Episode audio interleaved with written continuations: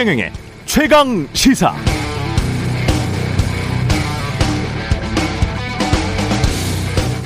(2030) 세대가 선거의 주요 변수라고 합니다. 후보들이 관련해서 소확행, 심쿵 공약을 쏟아내고 있습니다. 그런데 말입니다.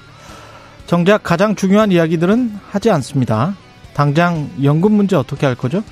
다음 정부도 이 문제에 대한 해답 내놓지 않고 그냥 어물쩍 넘어갈 건가요? 그건 아니지 않습니까? 연금 수급액을 줄이지 못한다고 하면 한 해라도 빨리 연금 납부액을 올려야 하지 않을까요? 그게 진짜 2030과 미래 세대를 위한 정책 아닙니까? 어떻게 2030 중에서도 여윳돈 좀 있어서 가상자산, 가상화폐에 투자하는 사람들이나 부모에게 물려받을 돈 좀 있어서 벌써부터 세금 걱정하는 계층을 상대로 한 공약만 이렇게 돋보이게 선전하는 것일까요? 미래 세대를 위해서 좋은데요. 어떤 미래 세대입니까? 미래 세대 누구인지도 살펴보시기 바랍니다. 어떤 2030입니까? 개인 재테크에 열중하는 2030을 말하는 건가요? 그쪽에 어떻게 물질적으로 보탬이 되고 싶은 건가요? 그게 지금 우리 사회 국가가 할 우선의 일입니까?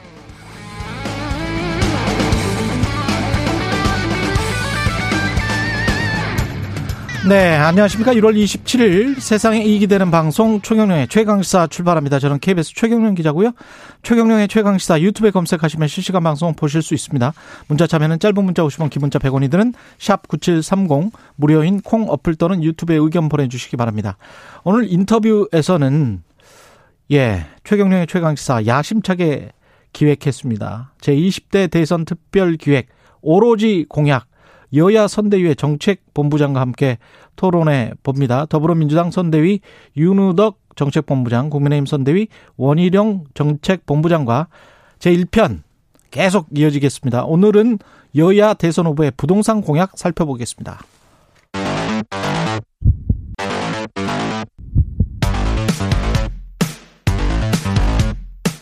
오늘 아침 가장 뜨거운 뉴스 뉴스 언박싱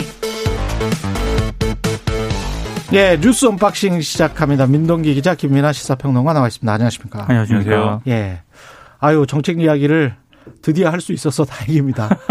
앞으로 한 여섯 번 정도, 예, 못해도 선거 끝날 때까지 주로 이제 경제 문제 뭐 나중에 국방 외교까지 다 이 정책 본부장들이면 네. 후보를 제외하고는 뭐 정책에 관해서는 가장 일가견이 있는 분들이기 때문에 분야별로 하는 건가요? 예, 분야별로. 아. 제대로 들을 수 있을 것 같습니다. 여기서 양당 후보들이 예. 정책이 지금 가운데로 수렴하고 있다. 비슷한 음. 정책이 뭐 너무 많다. 공약이 이런 네. 얘기 많이 했는데 또 디테일하게 보면 아닐 수 있습니다. 아닐 수 있어요. 네, 그래서 예. 디테일을 이제 볼 수 있는 그런 기회가 열렸다. 상당히 기대가 큽니다. 예, 이따 뭐 부동산 공약과 관련해서 물어보고 싶은 거 나중에 적어주고 가세요. 예, 오늘 20 오는 29일부터 오미크론 대응 체계로 대응 체계에 전환이 됩니다. 예. 그러니까 전국으로 이제 확대 적용한다고 정부가 밝혔는데요. 이게 지금은 어제부터 광주, 전남, 경기 평택시, 안성시 이렇게 네 개 지역은 60세 이상 등 고위험군만 PCR 검사를 받을 수가 있거든요. 그리고 무증상 또는 경증 의심 환자는 자가 검사 키트 등을 활용한 신속 항원 검사에서 양성이 뜰 때만 PCR 검사를 받을 수가 있습니다. 근데 이런 검사 체계를 29일부터는 전국으로 이제 확대 적용한다는 그런 방침인데 일단 29일부터 다음 달 2일까지는 과도기입니다. 그래서 검사 대상자가 PCR하고요. 신속 항원 검사 가운데 하나를 선택할 수 있도록 했고 다음 달 3일부터는 이런 선택 없이 60세 이하는 처음에 PCR 검사를 받을 수 없게 됩니다. 음. 요거는 좀 참고를 하시면 좋을 것 같습니다. 예. 그러니까 이게 뭐 앞서 말씀하셨듯이 원래는 이제 이 네 개 지역에만 적용하기로 한 체제인데 그리고 이 전국화해서 적용하는 것은 설 이후에 연휴 이후에 이제 검토했던 건데 오미크론 확산세가 너무 이제 좀 예상보다도 빠르게 이제 진행되고 있기 때문에 그래서 이제 네 개 지역에만 하는 게 의미 가 없는 거죠. 이제 이 시점에는 전국에서 다 해야 되는 거죠. 여전히 이제 준비가 안 된 부분들이 있고 어제도 말씀드렸지만 일선 의료기관에서 좀 혼란이 있는 것 같고 왜냐하면 이제 이 검사와 진단과 치료와 그 다음에 이제 자택에서 치료하는 부분에 대한 관리나 이런 것들이 어쨌든 의료기관 중심으로 해서 이루어지는 부분이 있고 지자체 중심으로 이루어지는 부분들이 있는데 이 결국 민간 의료기관의 어떤 협조나 이런 게 있어야 되는 거잖아요. 근데 이 부분에 있어서 제대로 가이드라인이나 이런 것들이 적용이 안 되다 보니까 지금 뭐 자체적으로 뭐 의협 이 뭐 이렇게 어 가이드라인 얘기를 한다고 하고 하기도 하고 어쨌든 협력적으로 좀 해서 뭐 갈등 구도나 이런 게 아니라 협력적으로 해가지고 이거를 현명하게 넘기는 게 필요할 것 같은데 준비가 빨리 좀 돼야 되겠습니다. 이게 뭐 방역 체계가 정답은 없는 것이기 때문에 아이, 그렇죠. 예 우리가 잘 조합을 하는 수밖에 없을 것 같습니다. 네. 거리두기하고 그다음에 백신하고 뭐 여러 가지 조합들을 잘 어떻게 적용해서 그때 그때마다 조금 조금씩 조절하는 수밖에 없는 것 같습니다. 예, 지금 상황은. 아, 이재명 후보와 윤석열 후보의 TV 토론은 어제 법원의 판결로 무산이 됐습니다. 그러니까 재판부의 판단은요. 언론기관 주간 토론의 중요성이 크기 때문에 안철수 후보를 제외하면 안 된다 이렇게 판단을 한 것 같습니다. 그래서 방송 3사가 법원 결정 이후에 안철수 국민의당 심상정 정의당 후보까지 포함하는 사자 토론을 31일이나 다음 달 3일 열자고 여야 사당에 제안을 했거든요. 뭐 31일 같은 경우에는 오후 7시부터 2시간 그리고 다음 달 3일 같은 경우에는 시간은 아직 미정이지만 날짜는 제한을 한 그런 상황입니다. 그래서 어 내일 룰 미팅을 제안을 했고요. 오늘까지 사자 토론 출연 여부와 대체 가능한 날짜를 알려달라 이렇게 이제 제안을 했는데 민주당, 정의당, 국민의당 같은 경우에는 31일이 괜찮다 요런 입장이고 국민의힘 같은 경우에는 룰 미팅을 거쳐서 다자 토론 최종 날짜를 정하겠다 이런 입장입니다. 그러니까 일단은 사자 토론을 진행하게 된 거는 뭐 다행이라고 생각을 하고요. 어쨌든 예. 어 공중파라는 것은 공공재이기 때문에 지상파라는 거는 예. 어 그런 차원에서 이제 유권자들의 다양한 어떤 어 그러한 이제 요구를 충족시켜 줘야 되기 때문에 사자 토론은 좋은 것 같은데 근데 이제 날짜 문제에 있어서 방송사가 이제 30일이라고 다음 달 3일을 이제 제안을 했다고 하면 지금 원래 양당이 합의했던 날짜가 있지 않습니까? 30, 31일. 그렇죠. 그렇죠. 1안이 31일, 2안이 30일 뭐 이런 거잖아요. 예. 그러면 국민의힘하고 더불어민주당은 최소한 31일에 확정일 확정을 해줘야 이게 합리적인 거 아니겠습니까? 근데 왜 또 룰 미팅에 참여해서 날짜나 방식을 정하게 될 게 이게 무슨 말이에요? 또? 그러니까요. 국민의힘은 왜, 아, 그 언제 뭐 31일에 합니까? 3일에 합니까? 물어보니까 룰 미팅에 가야지 알겠다라고 얘기하는 이유가 이제 뭐냐. 음. 이게 의문일 수밖에 없는 거고 결국 어떤 뭐 토론에서의 뭐 여러 가지 셈법이나 효과 이런 것들을 뭐 생각하는 거 아니냐라는 이제 의구심으로 이제 나타날 수 있는데 어제 윤석열 후보는 이 토론 문제에 대해서는 어, 뭐, 이 사자 토론으로 된다고 하면, 어, 그것에 맞춰서 또 실무진행에 준비를 시키겠다라고 얘기를 했어요. 근데 그러면서 또 뭐라고 그랬냐면, 구정 전에 토론이 무산된 거는 참 여러모로 아쉽다 이렇게 얘기했거든요. 근데 무산된 게 아닙니다. 그러니까 그렇죠. 31일에 하면 되는 거죠. 예. 그래서 지금 뭔가 국민의힘에서 인식을 잘못하고 있다면 애초에 합의한 대로 31일에 진행을 하는 게 모든 유권자들을 위해서 그리고 어, 각 후보들을 위해서라도 가장 좋은 선택지이기 때문에 원래 30, 31일 날에 양자 토론도 하기로 했었잖아요. 그러니까요, 네. 예. 그러면 31일에 사자 토론이면 사실 1시간이라고 해봐야 배정되는 시간이 15분. MC가 이야기하는 시간 뭐 그다음에 무의미한 어떤 이야기들 빼고 나면은 한 사람이 이야기할 수 있는 게 한 시간에 10, 한 2분 정도밖에 안 돼요. 사자 가운데 두 시간 예. 한답니다. 네. 두 시간 한다고 하면 24분에서 25분 정도 될 텐데 글쎄요. 물리적으로 그 정도 시간을 해서 국민들이 명확하게 판단을 할 수 있을지 사실은 굉장히 많이 해봐야 되는 거거든요. 중요한 이거는. 거는 사자 예. 가운데 삼자는 31일이 좋다라고 지금 입장을 표명한 상태라는 겁니다. 그렇죠. 예. 그리고 아무래도 이런 거 같은 경우는 여당 후보는 이제 그 야당 후보들에게 집중적으로 공격을 받을 테고 그래서 윤석열 후보 같은 경우는 사실 사자 토론은 상당히 괜찮은 방식 일 수가 있는데 그냥 각자- 31일에 하는 게 나을 것 같은데요. 각자 그 유불리는 또 서로 또 예. 다른 얘기를 또 하고 있습니다. 그래서 이재명 후보 쪽에서는 음. 지금 말씀하신 대로 아무래도 다 야당 후보들이라고 하면 음. 여당 후보에게 공격이 집중될 수 있고 그러면 우리한테 좀 불리한 측면은 있다. 그리고 말씀하신 대로 윤석열 후보의 경우에는 뭐 음, 말을 해야 되는 기회가 이제 어이 줄어든다? 반 반으로 줄어드는 거니까 좀 좋지 않겠느냐 이렇게 얘기하는데 음. 윤석열 후보 측은 또 우리는 뭐 예를 들면 이재명 후보의 말바꾸기라든지 대장동 문제라든지 이런 것들을 집중적으로 거론을 하면서 선고 질문을 하려고 그랬는데 아, 송곳 질문에 시간이 줄어든다. 네, 시간이 줄어들었고 우리가 오히려 기회를 놓치는 측면도 있다. 음. 오히려 이재명 후보가 좀 이렇게 말을 잘하니까는 어, 훨씬 더 좋은 거 아니냐. 뭐 이렇게 얘기를 또 해요. 그러니까 서로 유불리의 계산이 이렇게 엇갈리고 있는데 근데 중요한 거는 이렇게 유불리의 계산이 아니고 음. 실제로 토론을 하느냐 마느냐기 때문에 그렇죠. 31일에 하는 게 좋다는 겁니다. 그래서 상호 간의 싸움보다는 국민들에게 보여준다는 생각을 아니, 해야 되는 거 아닙니까? 그렇죠, 그렇죠. 예. 그 판단은 국민이 하는 거고요. 그렇죠. 그 그렇죠. 후보들은 네. 빨리 토론했으면 좋겠어요. 본인들이 계속 머릿속에서 시뮬레이션 할 필요는 없을 것 같아요. 그렇습니다. 네. 국민들에게 보여주고 그냥 국민들이 판단하는 것이지 본인들이 판단하는 건 아니에요. 본인들이 가상으로 판단하는 건 아닙니다. 그리고 혹시라도 양자 토론이 꼭 필요하겠다 예. 이렇게 생각한다면 음. 그러면 이 지상파가 아니고 다른 매체를 통해서 하면 제가 볼 때는 훨씬 좋겠고 최경영의 이슈 오도독은 어떤가 이런 생각도 들고 너무너무 네. 좋습니다. 그 특별 편성 4시간짜리 편성을 하는 겁니다. 아, 8시간도 할 수 있습니다. 네.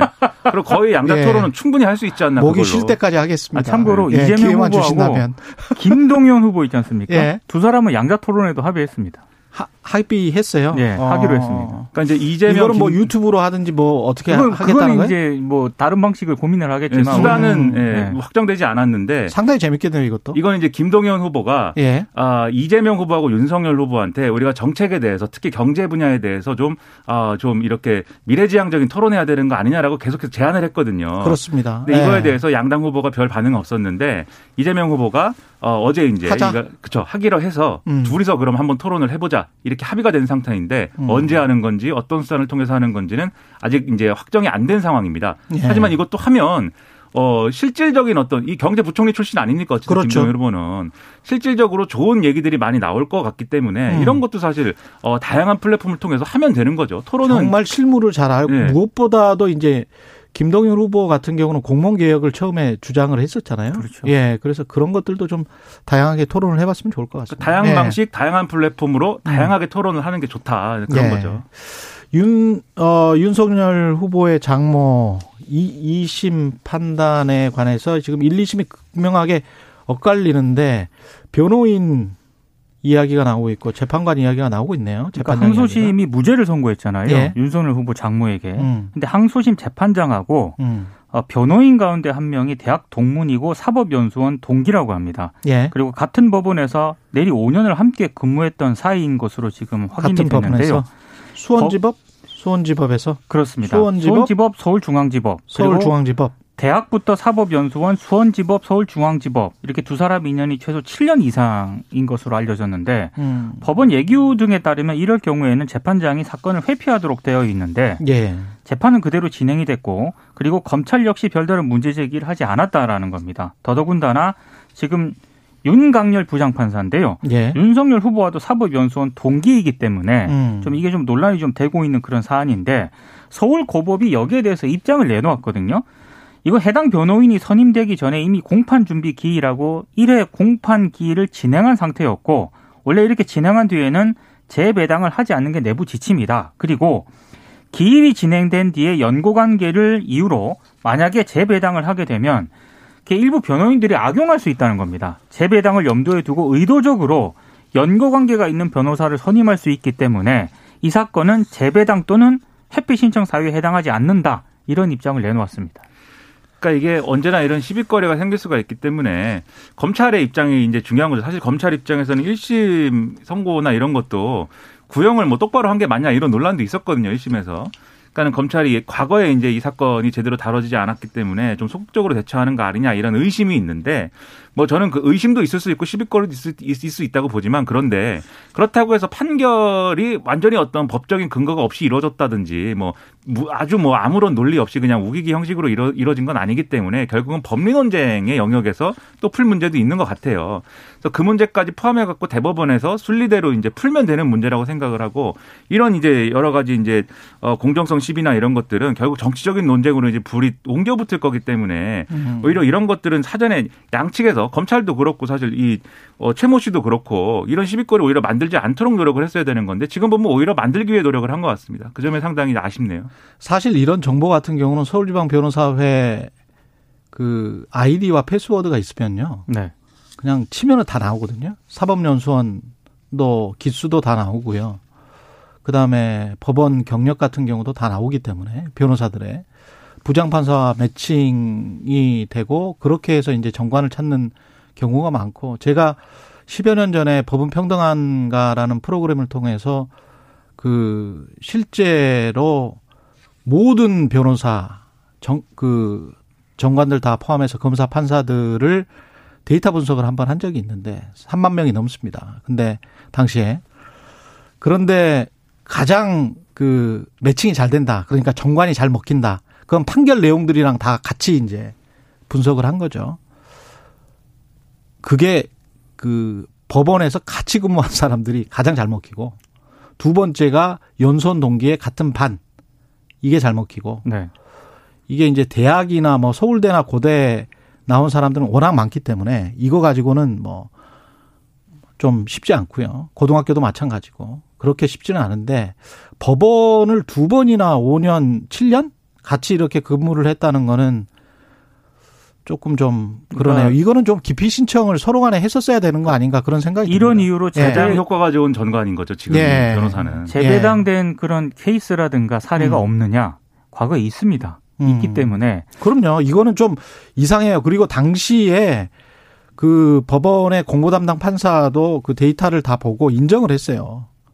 이 정관과 관련해서 같은 법원에서 그 근무하는 경우는 이렇게 크게 어 통계학적으로 유미한 수치가 나와버렸기 때문에 그것도 뭐 굉장히 유명한 벤처기업에서 이거를 다 대행으로 해가지고 그때 KBS와 함께 했거든요. 그런데 이거 같은 경우는 좀 이해가 안 되네요. 지금 법원과 검찰도 이해가 안 가고 그러니까요. 재판장도 이해가 안 가고 예. 그렇습니다.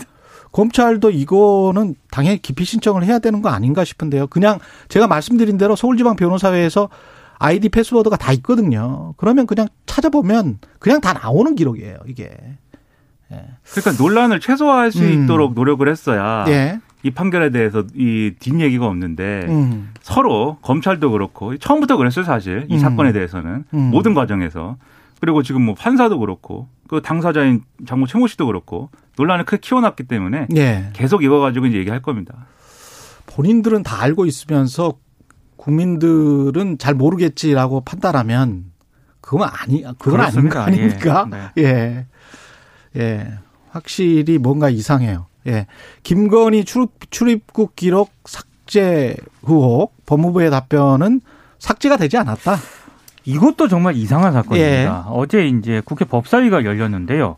김건희 씨가 체코 여행 출입국 기록을 누군가가 삭제했다는 의혹이 계속 불거졌잖아요. 여기에 대해서 박범계 법무부 장관이 기록은 삭제되지 않고 법무부에 그대로 남아있다라고 밝혔습니다. 관련 의혹은 2004년 7월 김건희 씨와 그리고 그 어머니 최모 씨 그리고 양모 검사가 함께 체코 여행을 떠났는데 이 장모 최 씨의 출입국 기록만 남고 김건희 씨와 양모 검사의 기록은 삭제됐다는 게 이제 내용의 핵심인데 이 의혹은 이 장모 최 씨와 법적 분쟁을 벌인 사업가 정대택 씨가 이 양모 검사가 어 김건희 씨하고 장모의 청탁을 받고 소송에 관여했다라고 주장을 하면서 이게 이제 불거진 그런 사안인데요. 박범계 장관이 어제 법사위에서 김건희 씨의 기록 삭제 의혹에 대해서 이렇게 답변을 했습니다. 법원의 출입국 내역 사실 조회 신청에 이름이 김건희 괄호 열고 명신이라고 적혀 있었다.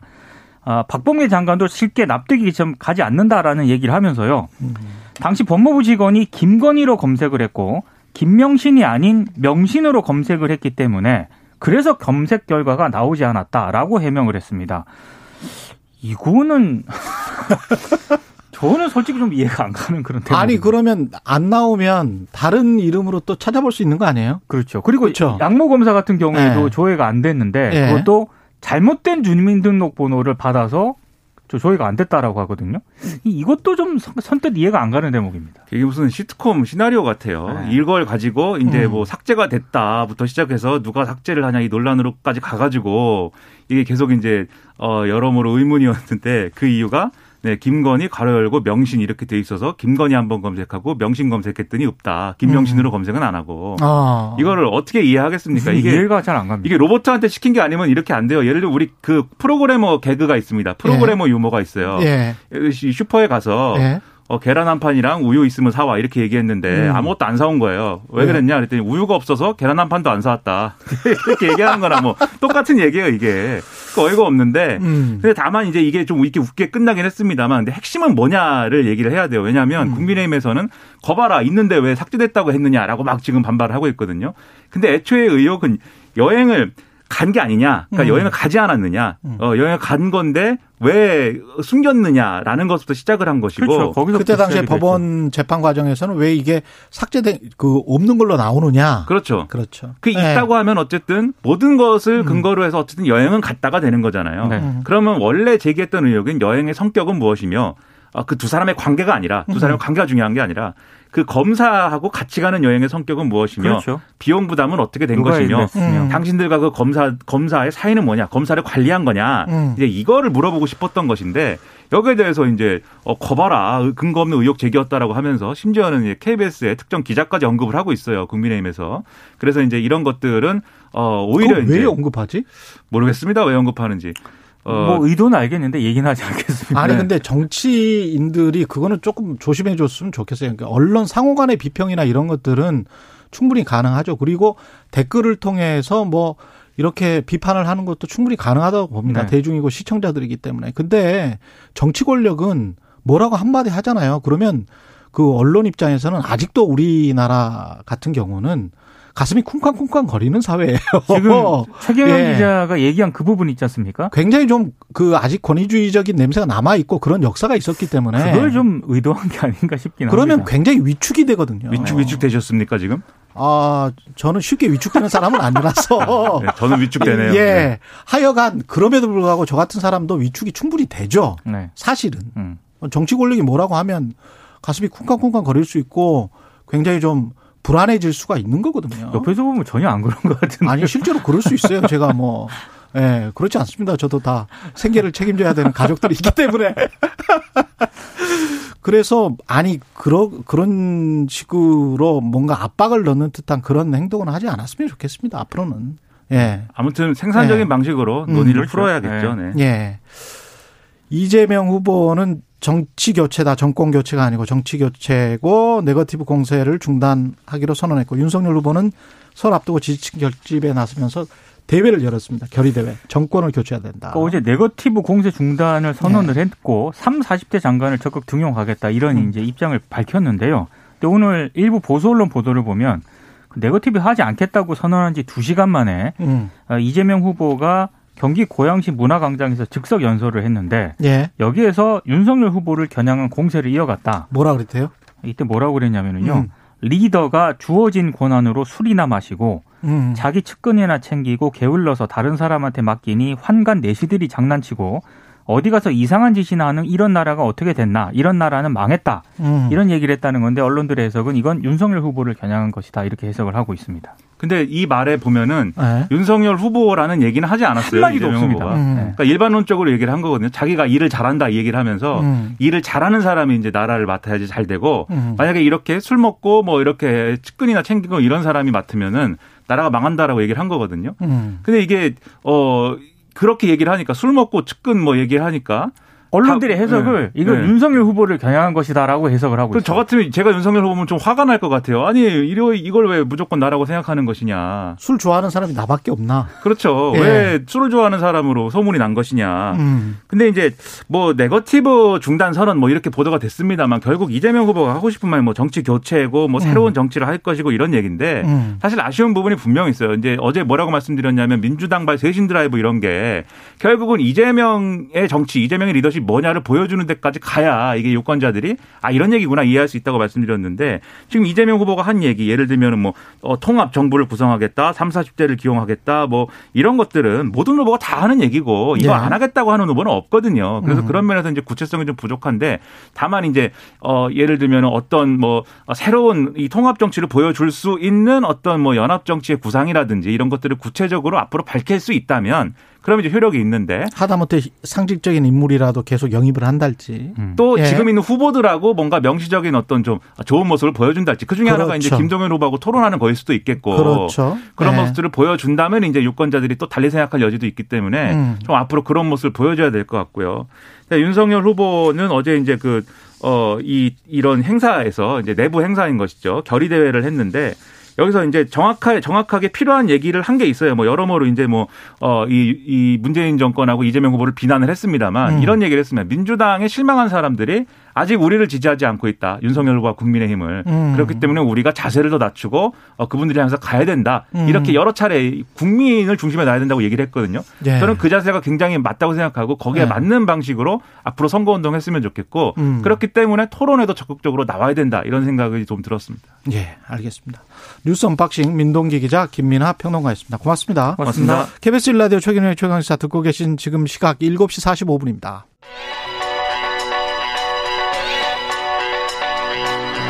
최강 시사 전민기의 눈.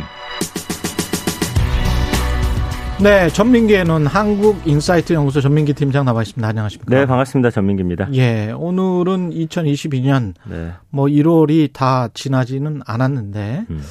지난 한 달 좀 안 되는 기간 동안 주식 부동산에 대한 네. 어, 빅데이터 반응 흥미롭습니다. 네. 작년하고 좀 많이 달라졌고요. 음. 그 언급량은 일단 주식이 11만 2천 건으로 가장 많았고 코인이 8만 5천 건, 부동산이 8만 3천 건이고요. 야, 코인이 부동산보다 더 많습니까? 네. 그 최근에 이제 가격 급락 때문에 그런 것 같고요. 예. 그 네이버 트렌드 검색량 그러니까 검색은 뭘 가장 많이 했나 봤더니 코인이 100입니다. 가장 많이 코인이 언급이 100. 됐고요. 주식이 75, 부동산이 50입니다.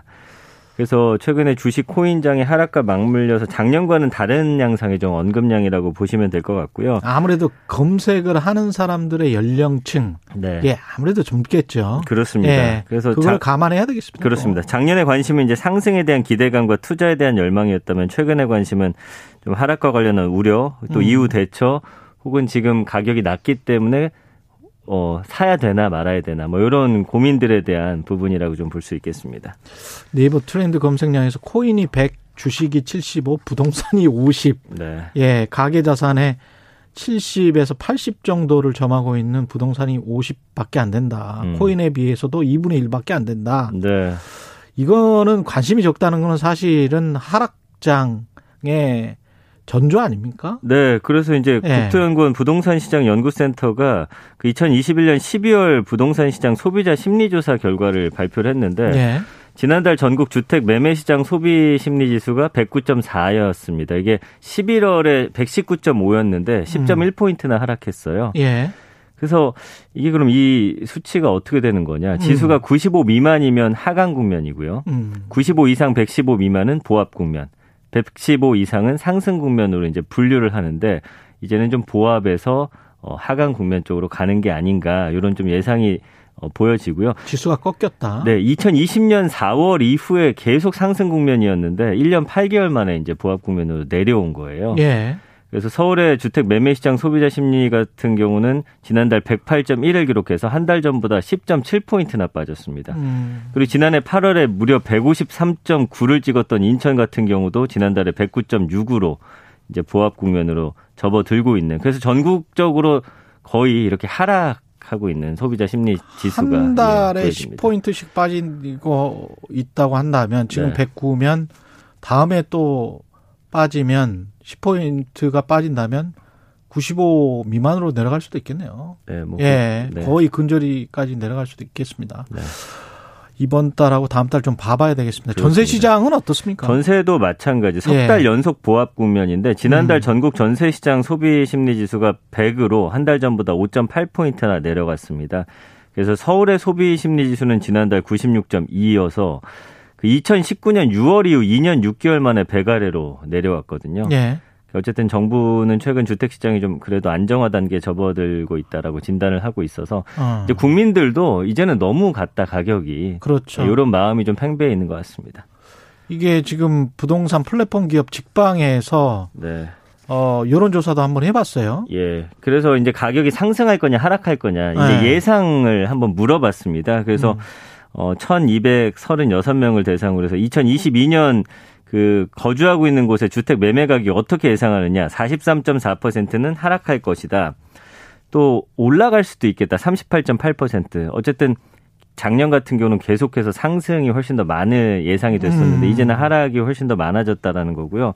그럼 왜 떨어질 것으로 보이느냐? 금리 인상에 대한 부담, 부동산 대출 규제에 따른 어, 또 부담, 코로나19로 인한 경기 불안 지수, 그다음에 대선 지방선거 공약 등의 순이었거든요.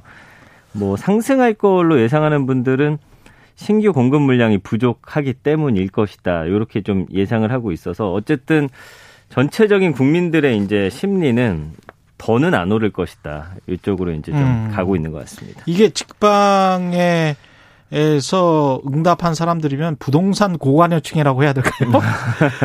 예, 부동산에 굉장히 관심이 많은 사람들이잖아요. 맞습니다, 예, 맞습니다. 예, 이런 사람들조차도 43.4%가 하락할 것이다. 음. 일반적으로는 직방 한 번도 안 가보신 분들도 있을 것 같긴 한데요. 네. 예. 저, 는 심지어 이제 작년에 어 영끌에서 샀는데도 불구하고 음. 더는 오르는 건 힘들지 않겠나. 저도 스스로도 그런 좀 생각을 갖고 작년에 있거든요. 지난해 2021년에 영끌에서 예, 예. 사셨어요? 네, 네. 아, 좀 안타깝다. 아, 그, 그 근데 이제 저는 좀 특수학형으로 그 비싸게 예. 않았습니다. 예, 예. 예. 관련된 감성어, 부동산 관련 감성어 연관어는 어떤 게 있습니까? 일단 연관어 쭉 보면은 예. 그 어, 대선 주자들의 좀 부동산 정책이 좀 관심이 많으세요. 그래서 음. 후보 이름이라든지 뭐 이런 이야기들이 가장 많고요. 예. 여전히 부동산을 좀 투자로 보시는 분들이 여전히 좀 남아 있는데 그 중간 중간에 이제 주식이라는 키워드도 보이고 음. 이제는 예전엔 부동산이 정말 우리 투자의 거의 뭐 몰빵이었다면 이제는 뭐 주식 쪽으로 좀 가고 있는 모습들 그러면서 뭐 대출이라든지 거래 요런 공급 이런 이제 그 수치들도 요즘 봐가면서 사시기 때문에 관련한 이제 키워드들이 많이 보이고요. 그러나 이제 감성어를 보시면 29대 61.4예요. 음. 그러니까 뭐 추락이라는 단어도 보이고 사실 미쳐버리겠다라는 단어가 가장 많습니다. 그러니까 사신 분들은 또 이 약간 불안하고 예, 최근에 사신 분들은 그리고 이제 뭐 예. 대출 예. 이자라든지 뭐 등등등 예. 그리고 못 사신 분들도 여전히 뭐 너무 올라가 예. 있으니까 아니 무주택자들 입장에서는 지금 가격도 말도 안 되는 가격이에요. 맞습니다. 예. 그래서 그런 쪽의 심리가 가장 좀 음. 많이 보여지고 있습니다. 예. 주식 코인에 대한 반응도 궁금합니다. 네, 그 네. 일단은 주식 같은 경우는 43대 53이에요 비율이. 음. 그래서 어 대박이다. 야 이렇게까지 떨어져 막 이렇게 좀 그런 키워드도 보이고 혼파망이라고 해가지고 혼절 그 다음에 뭐, 아, 잠, 잠시만요. 제가 예. 갑자기 이게 신조어인데, 예. 어제 기억을 했던지 좀 생각이 안 나서 다 어. 잠시 후에 좀 알려드리겠고요. 예. 최악이다, 예. 빠져들다, 뭐 이런 단어들 보이면서 사실은 지금 떨어지는 장에서 굉장한 충격을 좀 받고 있는 모습들이에요. 음. 그래가지고 이런 부분에 대해서 아 혼돈 파괴 망각입니다. 그래가지고 혼파망이 예 혼돈 파괴 망각 이 가격 떨어지는 거 보면서 아 너무나 혼돈스럽고 결국에는 망각이잖아요. 잊어야 된다. 음. 예, 뭐 버텨야 된다. 이런 좀 심리들이 보여지고요. 음. 코인 같은 경우는 18.1 대 78이에요. 그래서 주식은 그래도 지금 하락하지만 좀 버티면 음. 올라갈 거라는 좀 기대가 있는데 주식 같은 경우는 그리고 워낙 그 예. 현금화가 쉽기 때문에 맞습니다. 예. 근데 코인 같은 경우는 지금 보시면 부정이 거의 80 가깝잖아요. 예. 폭락, 실패했다, 공포 뭐 손실 가격 떨어지다 망하다 막 이런 어떤 심리적으로 느끼는 압박감이 주식보다 훨씬 더 큰 그런 어 압력으로 좀 다가오는 전 세계 투자자들 대상으로 한 데이터도 있습니까? 예, 그럼에도 불구하고 예. 이 유럽, 아시아, 미주 지역 전 세계 32개 지역 2만 3천 명 이상의 투자자를 대상으로 진행한 조사가 있어요. 슈로더 글로벌 투자자 스터디라고 하는 음. 조사인데 고위험 투자에 더좀 돈을 하겠다라는 비중이 훨씬 높더라고요. 아직도 돈이 많이 돌고 있나 봅니다. 예, 근데 이제 연령대가 예. 낮아질수록 고위험 투자하겠다는 비중이 57%로 가장 높았고요. 51세 어. 이상은 수익률 추구를 위한 고위험 투자를 할 가능성이 굉장히 좀 낮게 나타났어요. 그래서 어, 경제 당연하죠. 예, 예, 그래서 경제가 불안정한 상황에서 변동성을 좀 활용하는 분들이 좀 많아지고 있고 특히나 음. 젊은 층들은 거기에 좀 기대하는 심리가 더 큰 것 같습니다. 그럴 수 있습니다. 본업에는 그래도 꼭 충실합시다. 우리 한국인사이트 연구소 전민기 팀장이었습니다. 고맙습니다. 감사합니다. 예, KBS 1라디오 초경영의 최강 시사 1부는 여기까지고요. 잠시 후 2부에서는 20대 대선 특별계획 오로지 공약이 있습니다.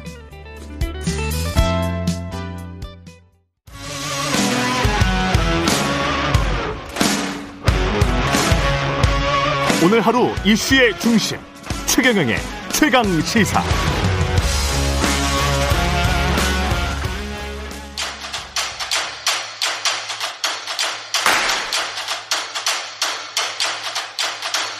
최경영의 최강 시사.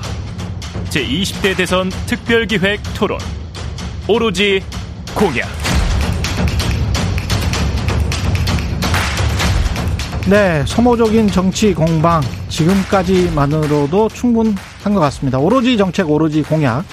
오늘부터 선거 직전까지 매주 목요일 여야 선대위 정책 분야 최고의 브레인이자 최고 책임자인 이분들 모시고 정책 공약만 집중적으로 파헤치는 대선 특별기획 토론 최강 시사가 마련했습니다. 여야 유력 대선 후보들이 내놓은 국정 운영 청사진 과연 현실성은 있는 것인지 무엇을 어떻게 하겠다는 건지 이분들과 곰곰이 따져보겠습니다. 더불어민주당 선대위의 윤우덕 정책본부장님 나오셨습니다. 안녕하십니까? 예, 반갑습니다. 예. 네. 원희영 지사님 반갑습니다. 새해 복 많이 받으십시오. 안녕하십니까. 예. 서로 간에 인사를 해버리시네요. 국민의힘 선대위의 원희룡 정책본부장님 나오셨습니다. 반갑습니다. 반갑습니다. 예. 새해 복 많이 받으시고요. 예. 오늘 그 앞으로 이 시간에서는 그 서로 간에 뭐 정당한 비판이나 이런 거는 가능하지만 일단은 그래도 본인들의 공약부터 좀 소개를 하고 그다음에 이렇게 서로 또 비판을 하고 뭐 이런 시간을 갖는 게 좋을 것 같습니다.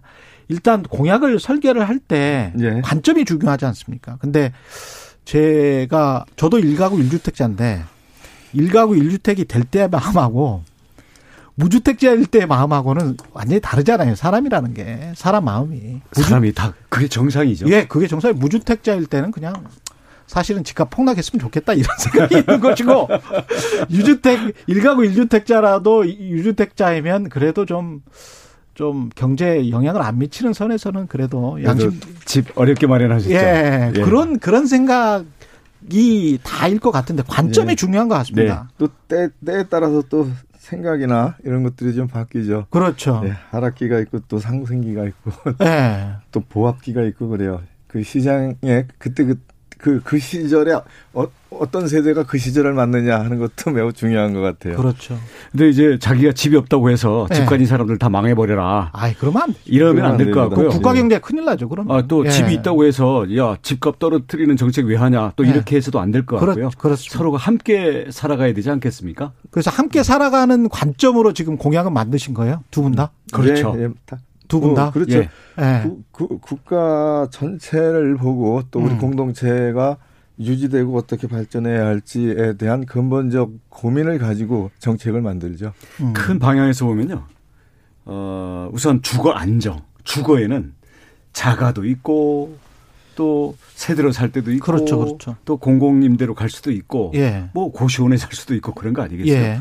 그래서 주거의 안정이라는 온 국민을 상대로 한 이런 거와 그 중에서도 우리나라는 특히 인플레가 심하고 음. 이 부동산 특히 집 하나가 자기의 노후 수단인 경우까지가 아직까지 많지 않습니까? 그래서 내 집 마련의 이 꿈을 음. 그냥 이걸 눌러야 될 비도덕 도덕 도덕적인 죄로 치부할 게 아니라 음. 이건 정상적이고 당연히 자율적인 시민 음. 그리고 자립적 기반을 만들기 위해서 국가가 음. 국민들에게 지원해야 될 책임을 져야 된다. 이렇게 접근하는 게 중요하다고 생각하고 이게 첫 번째 포인트고요. 자가주택에 대한 개념. 네. 네.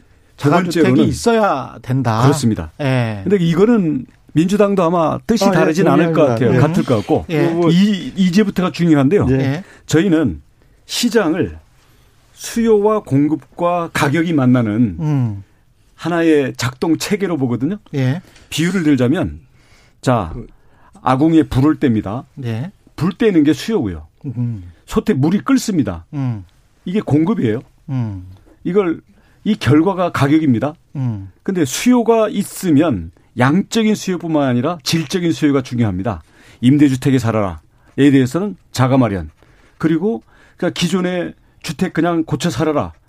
뭐 그리고 도시 재생해라. 이게 아니라 소득이 올라가고 생활 수준이 올라가면서 주거의 질 그리고 예. 직주 근접 때문에 필요한 곳에 공급하는 것 이게 중요하고요. 음. 그다음 공급에 대해서는 물이 끓으면 예. 찬물을 부어야지 음. 공급은 안 하고 자꾸 뚜껑을 눌러서 가격을 누르라 그래요. 음. 이런 부분들에 대해서는 시장을 모르거나 비현실적이거나 도덕주의적으로 접근하는 것 때문에 규제 일변도에 실패한 정책이 나와서 음. 23번이나 규제를 남발하고도 결국 케오패 당하는 이 집값 폭등의 부동산 정책 실패가 나왔다고 보죠. 예. 예. 윤호동 부장님 뭐 예. 지적 그 다음 맞는다고 생각을 합니다. 음. 근데 이런 이제 분석을 좀 저희는 가지고 있습니다. 우선 현실 인식, 정책 상황을 잘 분석해야 되지 않습니까? 예.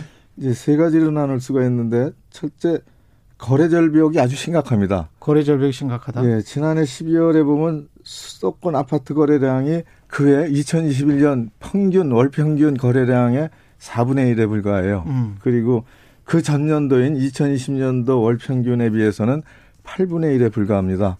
참 심각한 거래 절벽으로 인한 실제 시장 가격이 많이 왜곡되고 있죠. 예. 그리고 둘째, 지난 2, 3년간에 너무 높은 가격 상승이 있었습니다. 음. 그래서 이로 인해서 자산 가치가 폭등함으로 인해서 양극화가 아주 심각하게 초래됐죠. 예. 그리고 셋째, 청년 그리고 무주택자분들의 내 집 마련 꿈이 너무 어렵게 됐어요. 그렇죠. 그로 인한 절망감과 분노가 아주 큽니다. 음. 그런 상태에서 시장을 어떻게든 안정시키고 그리고 안정시키는 거의 핵심은 원희영 지사님 말씀드렸듯이 수급 조절이 있다고 봅니다. 예. 시장에서 풀어나가야죠. 그래서 음. 수급의 한쪽이 공급입니다. 그 공급을 원활하게 해줘야 되죠. 공급을 원활하게 해주는 세 가지 방식이 있습니다. 음. 아주 빨리 공급을 하려면은 기존 주택의 매매를 자, 공급 이야기하기 전에요. 예. 예. 아, 현실 현실 인식은 비슷한 것 같은데 공급 이야기하기 전에 제가 이 질문부터 그러면 할게요. 아, 잠깐 우리 예. 윤우덕 우리 의원님은 예. 예. 지금 현 정부의 부동산 정책을 예. 아주 강도 높게 디스하신 겁니다. 예, 알고 있습니다. 예, 근데 이제 야, 지금 야당, 현재 야당의 지적이나 이런 게 정말 기담아. 아, 진짜 그렇게 했으면 나왔을 텐데 그죠? 아니, 그래서 우, 우, 아, 늦은 감은 있지만 반갑습니다. 대다수 국민들의 정서와 시간이 29분까지라서 네. 조금 공약적으로 제가 저 진행시키기 위해서 요거까지만 질문을 하겠습니다. 현재 가격을 다음 정부에서는 어느 정도까지 연성 착륙시키는 게 적당하다고 생각하시는지 그 정책 목표 혹시 있으신지 당연히 있죠. 예. 어느 정도까지 떨어뜨리는 게 예, 목표라고 보세요? 저희는 수도권 전반적으로는 예. 보합세를 유지하면서 보합세. 예. 그리고 장기적으로는 급등한 국지적인 폭등. 예. 그리고 수요 공급이 양적인 또는 질적인 면에서 안 맞아가지고 음. 이게 시장이 아주 이상화 이, 이상 현상을 빚고 있는 부분들에 대해서는 안정을 시키고요. 음. 그래서 전반적인 안정이 된다면은 안정입니까 하락입니까? 어, 국지적으로는 하락을 시켜야 된다고 생각합니다. 국지적이라는 게 서울 강남 지역이랄지 뭐 이런. 아니요. 저, 꼭 강남 지역뿐만 아니라 예. 지금 살고 싶어 하는 곳에 공급이 안 돼서 음. 이것들이 가수요까지 붙어서 폭등한 곳들은 공급을 늘리면 그 부분은 떨어지게 돼 있거든요. 예. 근데 이게 전반적인 자산 시장의 폭락을 뜻하지는 않습니다. 아. 그래서 전국적으로는 안정을 시키면서 예. 국지적으로 예. 수요와 고, 이 주택 수요라는 건요. 예. 예를 들어서 전 전국에다 똑같은 신라면을 공급하는 게 아니지 않습니까? 음. 내가 살고 싶은 지역에 내가 살고 싶은 그 조건을 갖춘 예. 또그 유형에 예. 그리고 이 가구 수에 따라서 다 다르기 때문에 예. 이런 부분들에서는 거의 음. 개인 맞춤형 또는 알겠습니다. 집단 맞춤형이거든요. 예. 이런 어떤 우리 부분적이고 질적인 수급까지도 봐야 된다. 알겠습니다. 그런 점에서는 부분 국지적이고 질적인 수급까지를 포함해서는 가격을 음. 부분적으로 떨어뜨려야 되고요. 전체적으로는 음. 보합세 안정을 시켜야 된다고 보고 있습니다. 부분적으로는 떨어뜨려야 된다. 예. 네. 윤호덕 본부장님. 정말 안정화라도 됐으면 참 여한이 없겠습니다. 안정화라도 너무 몰랐죠. 우선 안정화가 목표라고 생각을 하고 예. 그리고 하향 안정화라는 목표를 세울 수밖에 없죠. 음. 그걸 이제 우리 원희룡 본부장님은 정말 두리뭉실하게 말씀하셨어요. 전국적으로 부합세를 유지하면서 부분적으로 좀 하향 안정화됐으면 좋겠다 그런 말씀을 주셨는데 저는 맞다고 맞다고 생각을 합니다. 예. 그런데 결국은 이제 가격은 시장 가격으로 되돌아가야 되잖아요. 음. 왜곡된 가격인 거는 분명합니다. 지금 왜곡됐다. 예, 거래 거래 절벽에 음. 너무 많은 유동성에 너무 낮은 금리인 상태가 2, 3년 지나 이렇게 진행되면서 만들어진 가격이기 때문에 예. 시장 기능에 의해서 조절이 된다고 봅니다. 음. 그러려면은 공급과 수요를 정상화시켜서 시장 가격으로 근접시키게 하는 게 정책의 목표가 되겠죠. 음. 그거를 수치로 하향 안정하다. 그러면은 음. 물가 상승률하고 또 비교해 비교해 봐야 되지 않습니까? 예, 예. 저희는 하향 안정화가 꼭 필요하다고 봅니다. 하향 안정화다. 예. 그리고 하향 안정화돼서 부동산 시장이 정상화된 이후에는 음. 물가 상승률만큼 정도에서 조금 더 올라가는 정도의 그 정도 올랐으면 그런 정도의 가격 상승이 그게 예. 시장 가격이 아니겠는가 그런 예. 말씀을 드립니다. 그래서 공급을 아까 말씀하시다 말았기 때문에 공급을 예. 어떻게 하겠다는 거죠? 민주당 같은 공급은 경우는. 신속하게 해야 되죠. 예. 신속하게 예. 하는 순서대로 말씀을 드리면은 기존 주택이 시장에 제대로 나와야 됩니다. 그런데 현재는 정말 민주당이 했죠. 다주택자에 대한 양도세 중과세제를 도입을 했습니다. 제가 기재위원장으로서 그걸 방망이를 두드렸죠. 네. 지금 정책 상황에서 보면은 이것 빨리 좀 고쳐야 됩니다. 음. 솔직히 시인합니다. 그래서 우선 기존 기존 주택이 시장에 좀 빨리 나오게 음. 양주택 예, 양도세 인 아니 그 다주택자의 양도세 중과를 한시적으로 유예. 유예하는 방안이 제일 급하게 그, 급한 정책이라고 생각을 합니다. 민주당은 1년 유예죠. 예, 예. 금년 날까지. 그리고 두 번째는 신속히 공급, 공급해야 되는데 음. 있는 주택 재개발 재건축의 규제를 좀 완화해서 거기서 원하는 주택을 더 공급하고 자기가 살고 싶은 집을 가지고 싶어 하는 거 아니에요.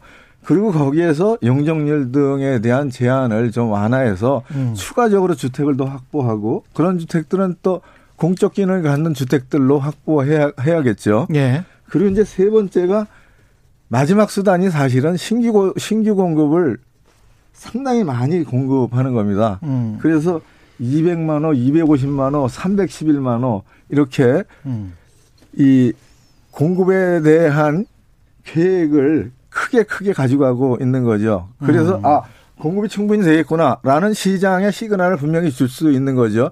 그 두 번째는 이제 수요 아닙니까? 예. 수요는 수요는 좀 이따 이야기를 하시고요. 일단 이제 또 공급으로 넘어가겠습니다. 예, 공급이 예. 국민의힘 같은 경우는 비슷한 것 같은데 좀 다릅니까? 어떻습니까? 아, 거의 같습니다. 거의 같습니다. 근데 양도세 이외에는 2년 아, 뭐 아니었나요? 1년이냐 2년이냐 그 예. 그 차이고요. 뭐 예. 그건 그 기술적인 차이라고 보고요. 음.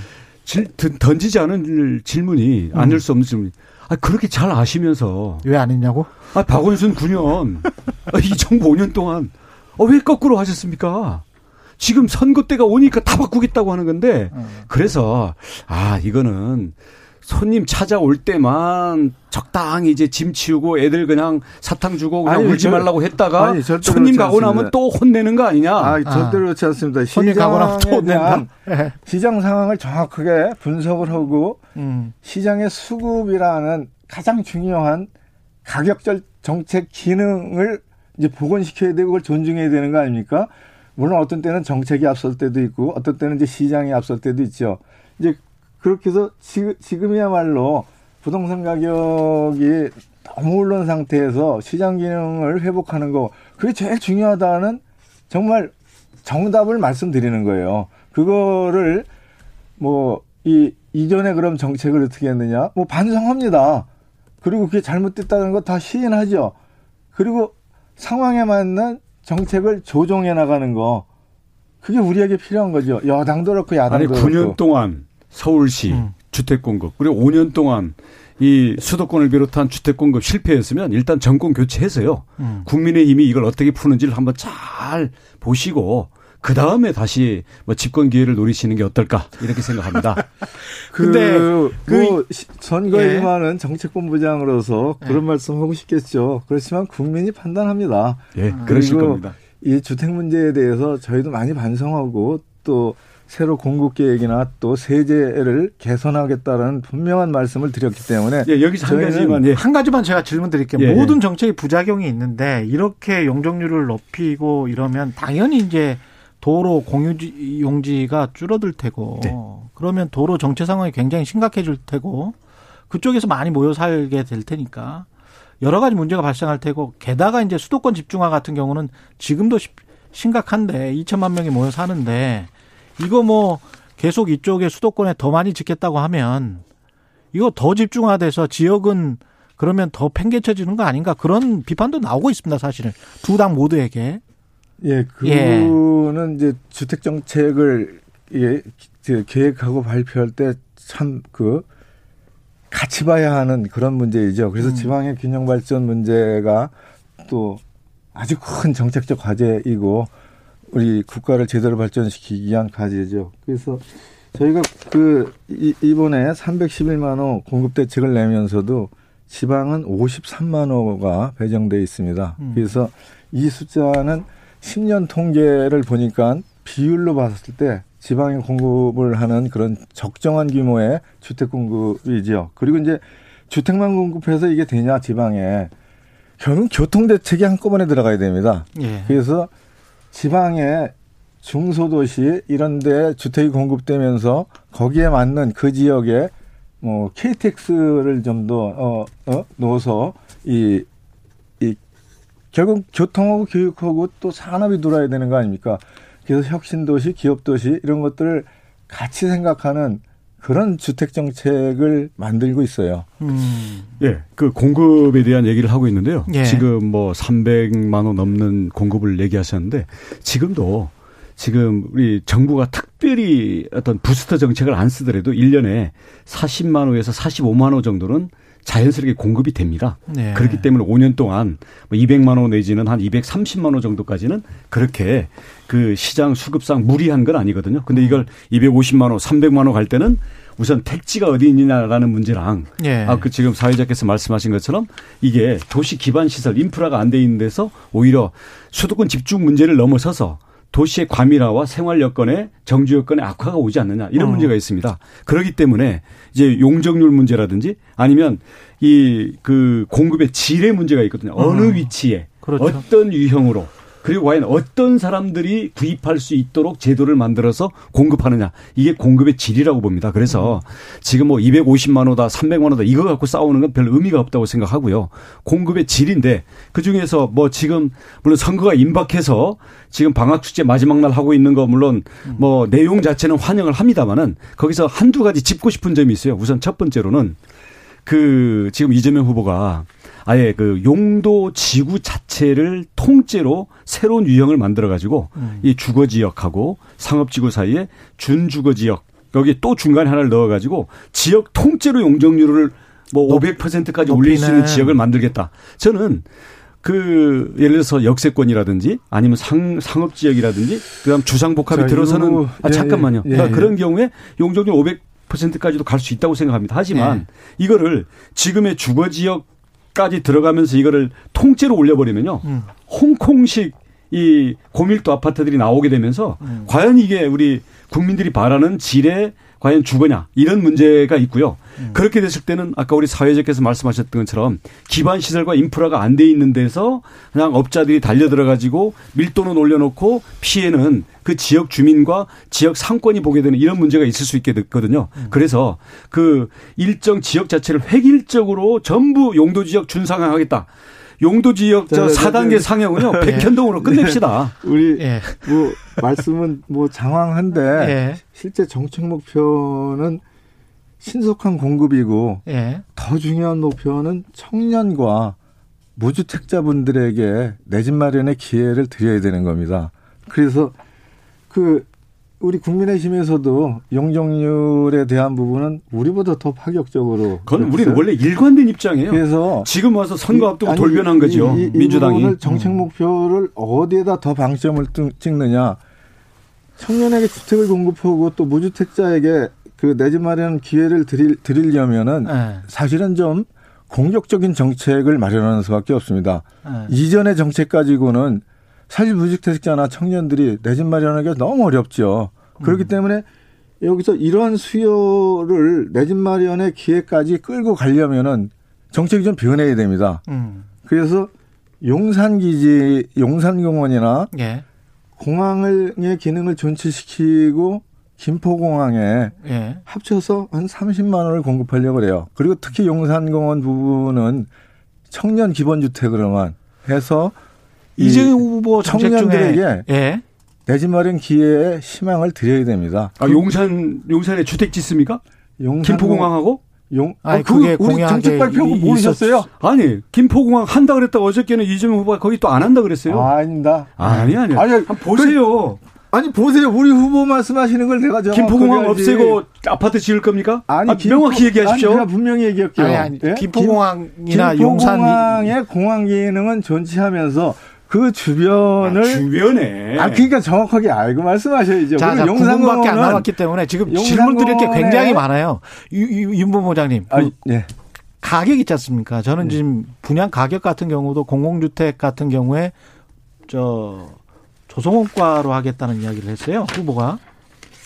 그게 네, 지금 네. 지금 약간씩 좀 다른데 이게 지금 조성원가로 가능한지 국민의힘은 비슷하게 지금 공공주택에 관해서 비슷하게 이야기를 하고 있는 겁니까? 예, 공공주택은 저희는 네. 이윤을 남길 필요가 없다고 봅니다. 그러니까 조성원가로 음. 한다. 네. 그러면 아니, 수용을 한 다음에 LH에서 어느 정도 택지 조성을 해서 그거 그대로 그냥 민간에 준다 또는 공공주택으로 한다. 토지, 그러니까 도시 개발로 네. 토지를 분양하는 게 있고 거기에 음. 다시 아파트를 짓는 그렇죠, 게 그렇죠. 있겠죠. 네. 그러니까 저희는 예를 들어 서 대장동 같은 경우에도 네. 200만 원대에다 사가지고 네. 조성원가 500만 원인데 이걸 1,400만 원에다 배로 팔고 민간 요 위에다가 네. 아파트 지어서 또 분양가 네. 상한제 적용 안 해가지고 또 7억씩 팔았잖아요. 예. 그러니까 이런 식으로 땅 분양하면서 두 배 폭리, 아파트 분양하면서 또 수억 폭리 이 부분을 공공 분야에서는 이 군사를 완전히 다 빼서 아, 그 부분을 조성원가로 하겠다. 그렇죠. 그 똑같은 이야기인 겁니까? 원가 주택을 공급하겠다고 음. 이제 발표를 하셨어요. 공공에 대해서. 예. 저는 정말 박수 쳤습니다. 지금도 박수 칠게요. 예. 이제 이게 되려면은 이제 반값 아파트까지 설계가 가능합니다. 이게 공공택지를 LH죠. LH가 조성을 해가지고 공공에서 그 땅을 팔아먹을 때에 그거를 그 전에 박근혜 그 전에 원래는 조성원가로 그 공공에다 팔게 돼 있었어요. 근데 이게 박근혜 정권에 들어서서 그걸 감정 가격 기준으로 팔게 해버렸습니다. 음. 그러니까 공공에서 아파트를 분양을 하는 가격을 정해도 분양가인 토지를 토지를 가지고 공급을 하니까 이게 가격이 높아질 수밖에 없는 거죠. 왜? 감정 가격을 내려면 주변의 시세를 다 감정을 해서 거기서 평균값을 내잖아요. 예. 근데 조성원가하고는 많은 차이가 있습니다. 그 우선 급한 거는 이 공공에서 택지를 공급하는 기준 금액을 맞아요. 조성원가로 해야 됩니다. 그래서 그게 원래 조성원가 플러스 120%였는데 예. 그거를 감정평가로 2015년에 바꿔버리는 바람에 지금 거기서 이렇게 된 거예요. 그래서 네. 우선 조성원가로 바꾸고 정부 박근혜 탓이다? 아니요, 전 정권 정권이라 그랬죠. 아, 제, 이러니까 민심이 안 돌아오는 거예요. 자기 잘못을 모르잖아요. 아니, 그래서, 아니 어, 그거는 사실이긴 아니, 그건 사실이죠. 네. 이전 정권에서 네. 그렇게 가격을 정하는 아, 그렇게 공급, 하십시오. 전부 박근혜 이명박 탓입니다. 공급 가격 기준을 그렇게 조성원가에서 감정 가격을 바꾸는 바람에 공공에서 공급해서 분양하는 아파트도 가격이 높아진 거예요. 음. 그래서 이거를 원래 조성원가로다가 다시 확보를 하고 그리고 뭐 말씀 주셨잖아요. 분양가 상한제도 잘 들여다봐서 적용이 가능하게 하고 그리고 또 중요한 거는 땅에다가 건축물을 지니까 건설원가가 나와야 되잖아요. 예. 그래서 공공에서부터 공공에서부터 분양가 원가를 공개하고 음. 그렇게 해서 이 잘 설계를 하면은 주변 시세에 반값 아파트를 공급할 수가 있습니다. 공공에서 공공에서 공급하는 것은 그거는 뭐 야당하고 같습니다. 아니 공공은 이미 저그 원가 이 표시하고 음. 지금 분양가 상한제 공공에 이미 다 적용되고 있어요. 근데 대장동 공공 민간 적용해 가지고 이거 다 피해 나갔잖아요. 이런 아, 식으로 하면 안 되는 거예요. 때니까 대장동 얘기 자꾸 하시네. 아니 예를 들어서 그렇다는 그, 거예요. 아 예, 예요. 이 지금 아파트가 폭등을 가지고 예. 이 패거리가 폭리를 취하는데 가장 앞섰던 앞장섰던 게 성남시의 아니, 대장동 아닙니까? 아니, 그 개발이 대한민국의 로또 대장동. 예. 자, 그 네. 세금과 관련해서 제가 또 약간 좀 달랐던 게 보유세 관련해서는 네.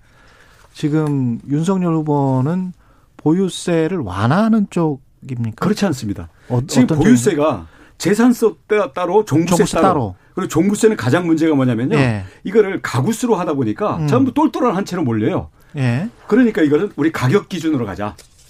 가격 기준으로 가자. 예, 시골에 뭐 그렇죠, 집뭐 그렇죠. 설치를 네. 상속 받아서 시골집 있는 거 가액 기준으로 해서 세금 매기자는 거고. 그러니까 종부세하고 재산세를 통합하고 통합하고. 네. 그렇죠. 근데 지금은 재산세가 예. 지금은 지방세고 음. 또이 종부세는 또 사람에 따라서 매기는 거지 재산에 매기는 세금이 아니거든요. 예. 이러다 보니까 체계가 달라서 그렇죠. 한 방에 합치기는 어려워요. 아. 하지만 장기적으로는 이거는 단일 보유세를 올리고 예. 대신 가액이 높은 쪽에는 선진국 순으로 우리는 세게 물리자는 거예요. 아 가액이 높은 쪽에는 예, 예. 1가구 1주택 예. 여기에 대해서 우리 내 집 마련의 국민들의 욕망 이건 기본권이라고 보고 여기에 대해서는 우선 그 가액 기준을 할 뿐만 아니라 세금을 중과세를 낮추고 어. 그리고 이게 1인 그러니까 1가구에 관해서는 이게 아직 차익을 실현하지 않은 소득이 실현되지 않은 것에 세금 매겨 가지고 이걸 팔아야 되는 것을 강제하는 게 아니라 과세를 이연시켜 주자. 연장시켜 주자는 거죠. 양도세 낼 때 하자. 양도세 낼 때 내지는 상속하든지 네. 이럴 때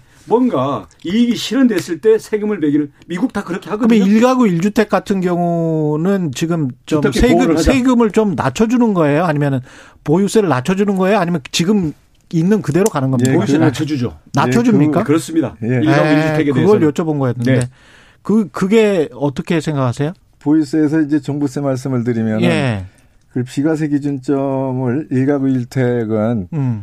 9억에서 11억으로 지난해 올렸습니다. 예. 제가 기재위원장으로서 방망이 뚫렸죠. 예. 그래서 기준점을 종부세 시켜서 예. 종부세 종부세 지금 말씀드리는 거예요. 재산세도 보유세잖아요. 아니 예. 제가 말씀 좀 드리겠죠.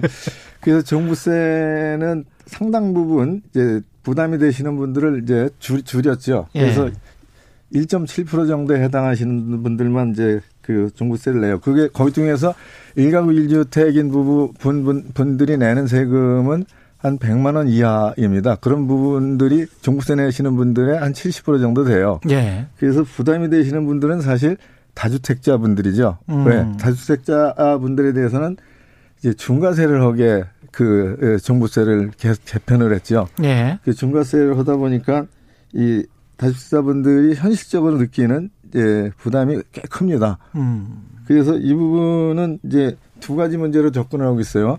근데 6월 그러니까 이 재산세 재산세 특히 이제 종부세를 그 매기는 기준점이 6월 1일입니다. 예. 6월 1일 날 자기가 이사 가거나 직장을 바꾸거나 음. 또 갑자기 이 부모님이 돌아가셔서 상속 재산이 있어요. 그 갑자기 이주택자가 됐어. 근데 사실 투자나 투기한 건 아니지 않습니까? 음. 이렇게 해서 일시적 이주택인 상태에 억울한 경우가 있습니다. 음. 그 부분은 요번에 제가 법을 내서 완전히 좀 어떻게 해소하려고 그렇게 법을 냈고 그럼 이제 다주택자나 법인들의 세율은 사실 상당히 부담이 됩니다. 그래서 양도 그래서 양도세 중과 배제를 일시적으로 하자 다주택자들에서 테러를 테러를 열어드리자 그런 정책을 함께 가지고 하고 있는 거죠. 보유세는 네, 제가 지금 예, 보유세를 얘기하는데 네. 잠깐만요. 그러니까 보유세에 관해서는 지금 종부세가 많이 거두는 것 같지만 지금 한 음. 6, 7조밖에 안 돼요. 예. 재산세는 100조입니다. 음. 전국적으로. 음. 근데 가장 큰 문제는 재산세와 종부세를 합쳐서 하후 상박 진짜 우리 그 이주명 얘기하는 것처럼 억강 부약을 하려면요. 진짜 이게 가액이 높은 쪽에다 세금을 매겨야 되고 음. 우리 전 국민이 내기는 이 재산세 특히 재산세의 문제가 뭔지 아십니까? 공시가격을 2020년까지는 연평균 5%씩 오르다가 지난 2년간 연평균 19%씩 올렸어요. 음. 그래서 세율은 그대로 있고 세금도 그대로인데 실제로 내는 세금 액수는 지금 국민들한테 19%를 올려가가지고 세금 폭탄을 때리고 있거든요. 이 네. 공시가격 2020년으로 환원해야 됩니다. 음. 19% 폭등한 거. 최저임금도 2년 사이에 50% 올리고 예. 다음에 공시지가 예, 공시가격도 1년 사이에 19% 예. 올리고 이런 어, 세금 폭정 안 됩니다. 지금 국민의힘 선대위 원희룡 정책본부장이셨고요. 더불어민주당 예. 선대위 윤우덕 정책본부장이셨습니다. 그만하겠습니다. 여기서.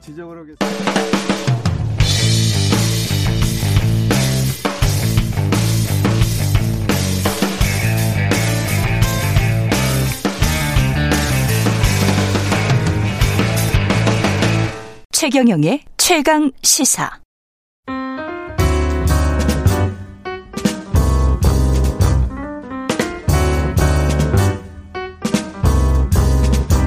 예, 더 나은 미래를 위해서 오늘의 정책을 고민합니다. 김기식의 정책 이야기 식센스 김기식 더 미래연구소 소장 나와 계십니다. 안녕하십니까?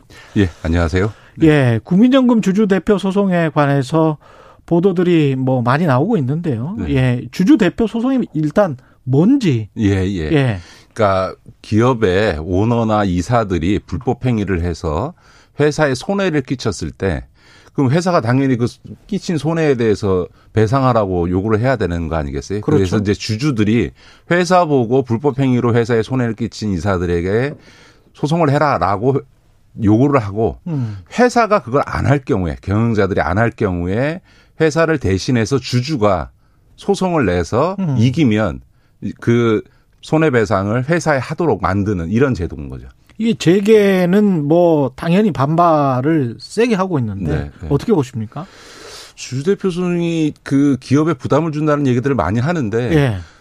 그건 왜곡된 사실인 게요. 음. 실제로 이 주주대표 소송을 해서 만약 손해배상을 하는 게 인정될 경우에 그 돈은 회사에 기속됩니다. 예. 그러니까 다시 말해서 이사들이 회사에게 손해 난 만큼을 메꿔주는 거니까 회사 입장에서는 오히려 아. 이익이 되는 거죠. 그러네요. 사실은 이게 이래서 사실 주주대표 소송이 남발된다 그러는데 별로 소송 자체가 없습니다. 왜냐하면 주주대표 소송을 한 주주가 음. 열심히 소송해서 이겨도 자기는 한 푼도 가질 수 없고 오히려 그 이겨서 생겨나는 손해배상액은 회사로 귀속되기 때문에 회사에는 오히려 기여가 되는 회사의 재무제표는 좋아지네. 그렇죠. 그러니까 회사에 네.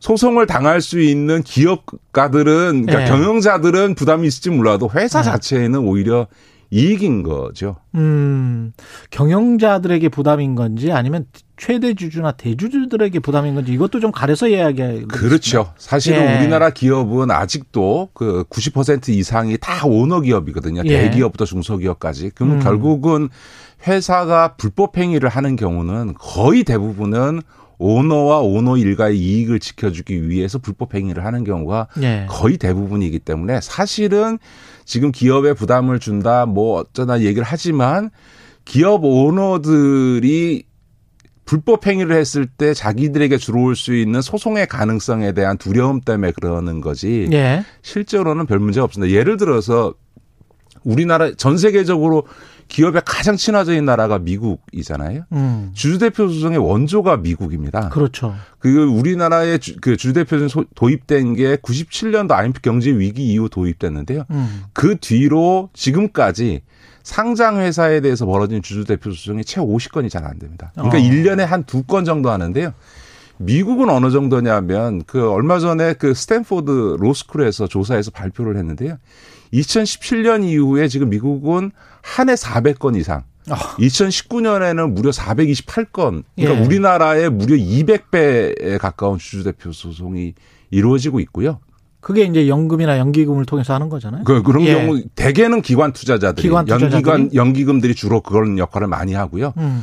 특히 캘, 그 캘퍼스라 그래서 예, 캘리포니아 연기금 상, 같은 경우는 예. 아주 뭐 그런 소송을 내는 데 있어 아주 되게 적극적인데 음. 또 하나 재밌는 건 뭐냐면 그 연구 결과에서 그 로스쿨에서 연구한 걸 따라서는 그러한 주주대표 소송이 오히려 기업의 가치를 높이는데 긍정적으로 기여했고 또한 음. 주주들에게도 어, 도움이 됐다. 라고 하는 연구 결과를 발표를 합니다. 그러니까 그러니까 주가가 올라갔다. 오히려 기업의 음. 가치는 훨씬 좋아지고 그것이 당연히 주가에 반영돼서 오히려 좋았다라고 음. 하는 거거든요. 그러니까 쉽게 얘기하면 우리나라에서도 제널 재벌 오너들이 구속되면 오히려 주가가 오릅니다. 이재용 때도 그랬고 최태원 회장 때도 그랬고 그런데요. 그게 뭐냐면 이제 오너 리스크, 예. 오너들의 불법 행위에 따른 오너 리스크가 줄어들고 음. 불확실성이 제거된다. 이런 오히려 지배 구조가 투명화될 거다라고 하는 예. 이런 기대 심리 때문에 그 주가가 오르거든요. 음. 한국의 이 주가는 어 실제로 기업의 실적이나 펀더멘탈에 비해서 저평가돼 있다는 거는 뭐 아주 객관적인 사실인데 이, 이 소위 코리아 디스카운트라고 하는 한국 기업의 저평가의 가장 중요한 원인이 소위 오너 중심의 이 재벌 기업 지배 구조의 예. 불투명성, 음. 반복되는 불법 행위 이 이것이 사실은 코리아 디스카운트의 가장 중요한 원인이라고 지적을 하거든요. 예. 사실은 주주 대표 소송은 이런 소수 주주만 가지 주식을만 가지고 황제처럼 경영하면서 온갖 불법 행위를 저지르는 것을 견제하기 위한 가장 중요한 수단이니까 오히려 기업에도 요즘 주가가 폭락하고 있습니다만 주가를 오히려 부양하는데도 음. 훨씬 더 어, 좋은 긍정적 기여를 하는 거죠. 근데 이제 재계도 그렇고 일부 이제 신문들도 이게 정치 사회적 압박 수단으로 사용 될 수 있다. 정치적으로 뭔가 이용될 수 있다. 뭐 이런 뉘앙스를 계속 풍긴단 말이죠. 네네. 예, 그러면서 이게 마치 불법적인 것이냐, 네네. 반자본주의적인 것이냐 네네. 그런 식으로 이제 계속 국민들에게 인식을 심어줘 왔는데 그리고 그렇게 생각 믿는 국민들도 많습니다. 예, 그러니까 예. 만 이게 반시장적이고 반자본주의라 그러는데 아까도 음. 말씀드린 전 세계 자본주의의 원조이자 가장 친기업적인 미국에서 이 주주대표 소송이 네. 연유했다라고 하는 점에서 그런 그러니까 주장은 기업과 대주주를 네. 좀 구별을 해야 되는데 재벌이 이걸 그냥 다 맞습니다. 기업을 다 그냥 소유한 것처럼 네. 그래서 저거는 뭐 삼성은 누구 것, 이씨 가문 것. 음. 그러면 나머지 주주들은 사실은 7, 8% 80%가 다른 주주들이 지금 소유를 그렇죠. 하고 있는데. 그리고 청취자들께서 네. 전제하셔야 되는 건 뭐냐면 무슨 정치사회적 압박 수단이라는데 주주 대표 소송은 네. 명백한 불법 행위로 인한 손해가 입증되어야만 성립합니다. 그렇죠. 그러니까 쉽게 얘기하면 불법 행위 안 하면 돼요. 저는 음. 그 주주대표 소송이 우리나라에 도입될 때 또 이것이 요건이 완화될 때 최근에 국민연금이 이 주주대표 소송을 활성화하겠다고 할 때마다 주주대표 소송이 기업에 부담을 준다라고 얘기하는데 제가 그때마다 하는 얘기는 똑같습니다.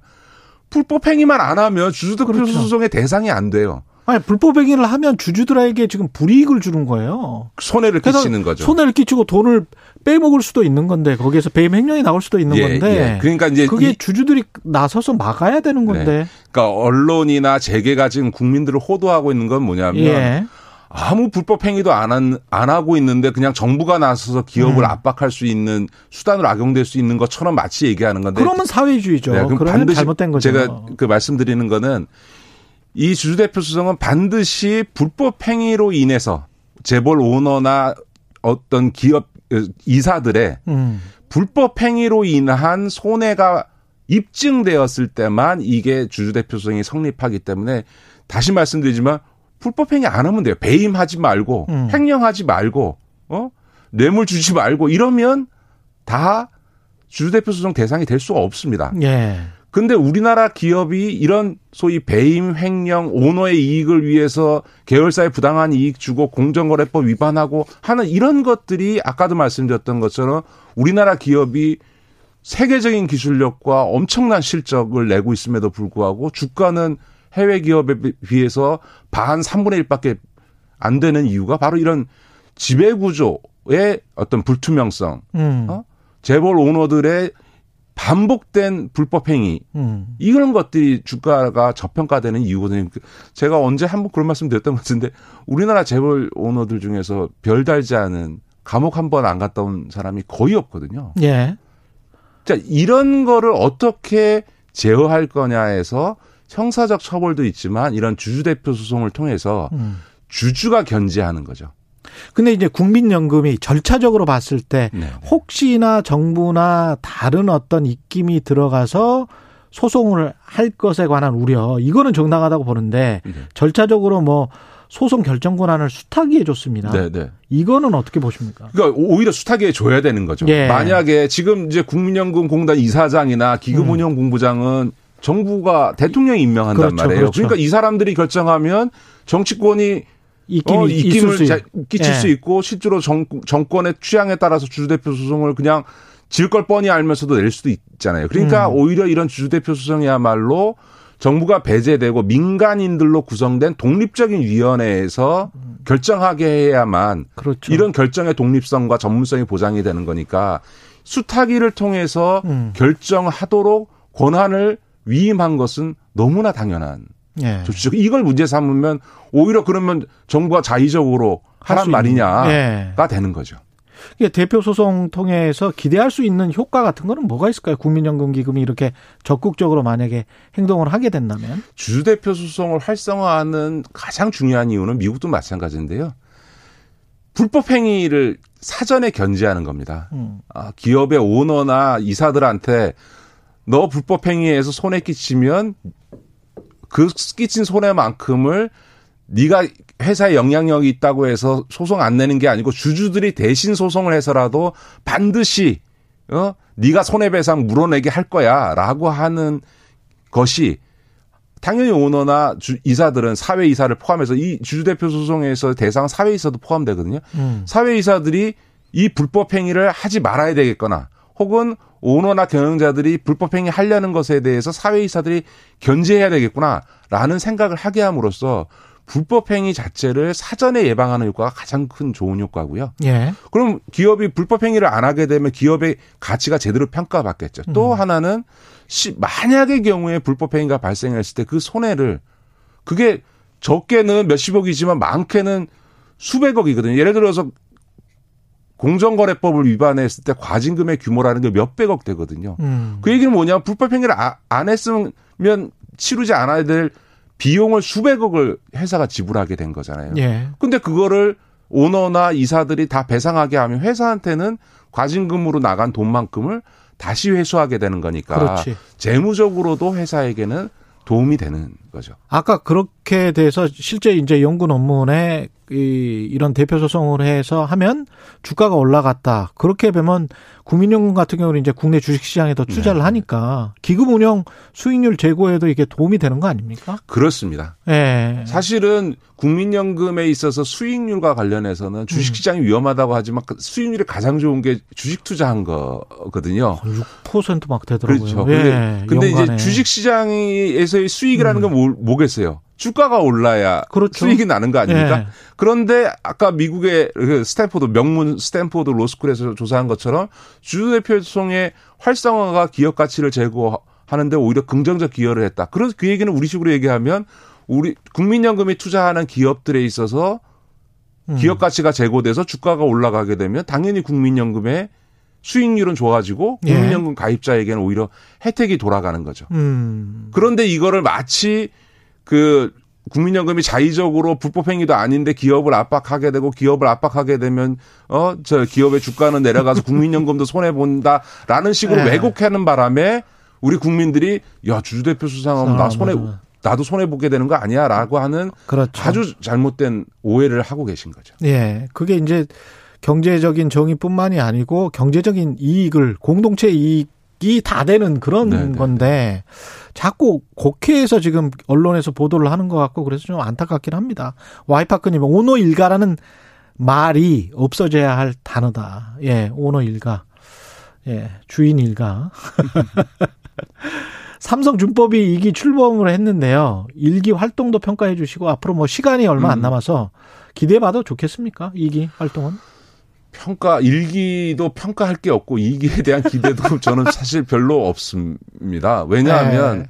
이 준법 감시가 출범한 게 삼성 이재용 회장과 그 음. 미래 전략실의 불법 행위로 인한 기소와 재판 때문에 출범을 한 거잖아요. 그렇죠. 근데 불법 행위의 주, 주된 어, 주범들이 다 미래 전략실에 있는데 일기 그 준법감시위원회가 음. 미래 전략실을 어떻게 할 개혁할 거냐. 음. 그리고 그런 미래 전략실처럼 법적인 근거가 없는 조직을 어떻게 할 거냐에 대해서 단 한 번 논의조차 안 했을 뿐만 아니라 그 불법 행위를 주도했던 미래전략실 주요 임원이 삼성 바이오로스 분식회계 수사 과정에서 증거 인멸을 하다가 구속됐는데 돌아오니까 그 사람을 복귀시켰을 뿐만 아니라 승진시킨 거에 대해서 반대는 고사하고 이런 방구 말을 한 적이 없거든요. 그러니까요. 그러니까 뭐 네. 뭐 평가할 게 없는 거고요. 음.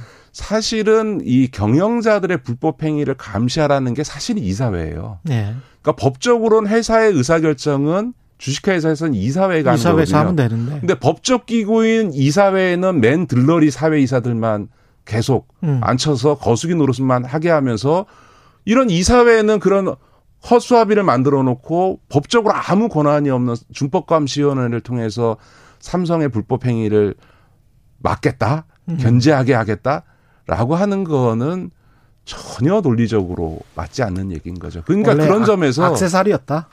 그렇죠. 그냥 네. 대국민 용의 이, 저, 이, 그냥 쇼에 가깝다고 봐야 음. 되는 거고요. 예. 그러니까 다시 그래도 이기 준법감시위원회가 뭔가 하고자 한다면 방금 말씀드렸던 것처럼 삼성의 모든 불법 행위는 미래전략실에서 이루어졌는데 지금 그게 남아서 삼성전자 경영지원 TF로 존재하고 있고요. 음. 제가 이기 준법감시에서 비관적인 이유는 그 미래전략실 이어받아서 경영지원 TF 책임자를 맡고 있는 정윤호 사장이 이번에 부회장으로 승진하면서 음. 훨씬 더 권한이 커졌거든요. 자, 이런 상황에서 과연 미래전략실과 같은 문제를 해결할 수 있겠냐. 음. 이기준법감시원회가 정현호 부회장이 이끌고 있는 경영지원 TF만 제대로 견제해도 그나마 제 역할을 하게 될 거다. 저는 그렇게 봅니다. 오늘 말씀 감사하고요. 김기식의 정책 이야기 식스센스 김기식 더 미래연구소 소장이었습니다. 고맙습니다. 네, 고맙습니다. KBS 라디오 최gin우의 최강시사 듣고 계신 지금 시각 8시 46분입니다.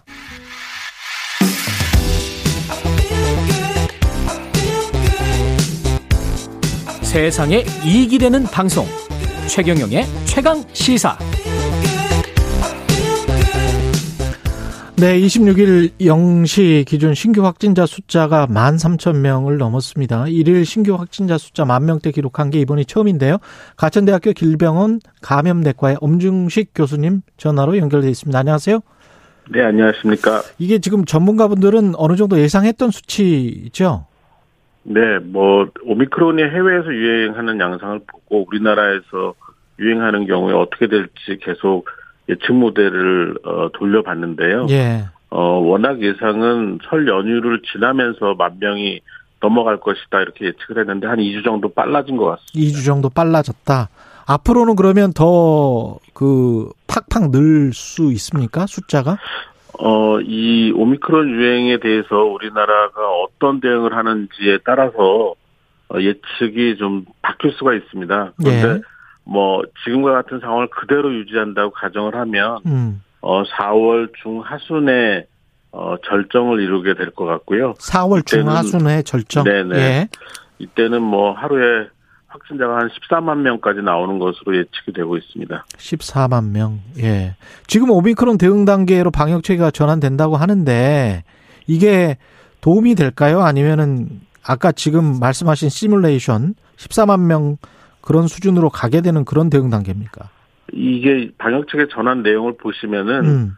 어, 확진자를 줄이는 어, 그런 내용보다는 발생한 확진자들을 어떻게 관리할 것인가에 대한 음. 내용이 주입니다. 예. 예, 그래서 실제로 이제 확진자가 이 대책으로 줄어든다기보다는 대량 환자 발생이 계속되는 가운데서 어떻게 고위험군을 잘 진단을 해서 중환자가 어, 늘지 않게 하느냐 그리고 다른 그 경증 환자나 어 고위험군이 아닌 환자들에 대해서 어좀 충분한 그런 지원이나 아니면 관리를 어떻게 할 것이냐 이 내용이 주가 되겠습니다. 뭐 이럴 수밖에 없는 겁니까? 줄이지는 못한다라는 게 어떤 방역 당국의 판단이라면 이게 오미크론이라는 변이 바이러스가 그럴 수밖에 없다.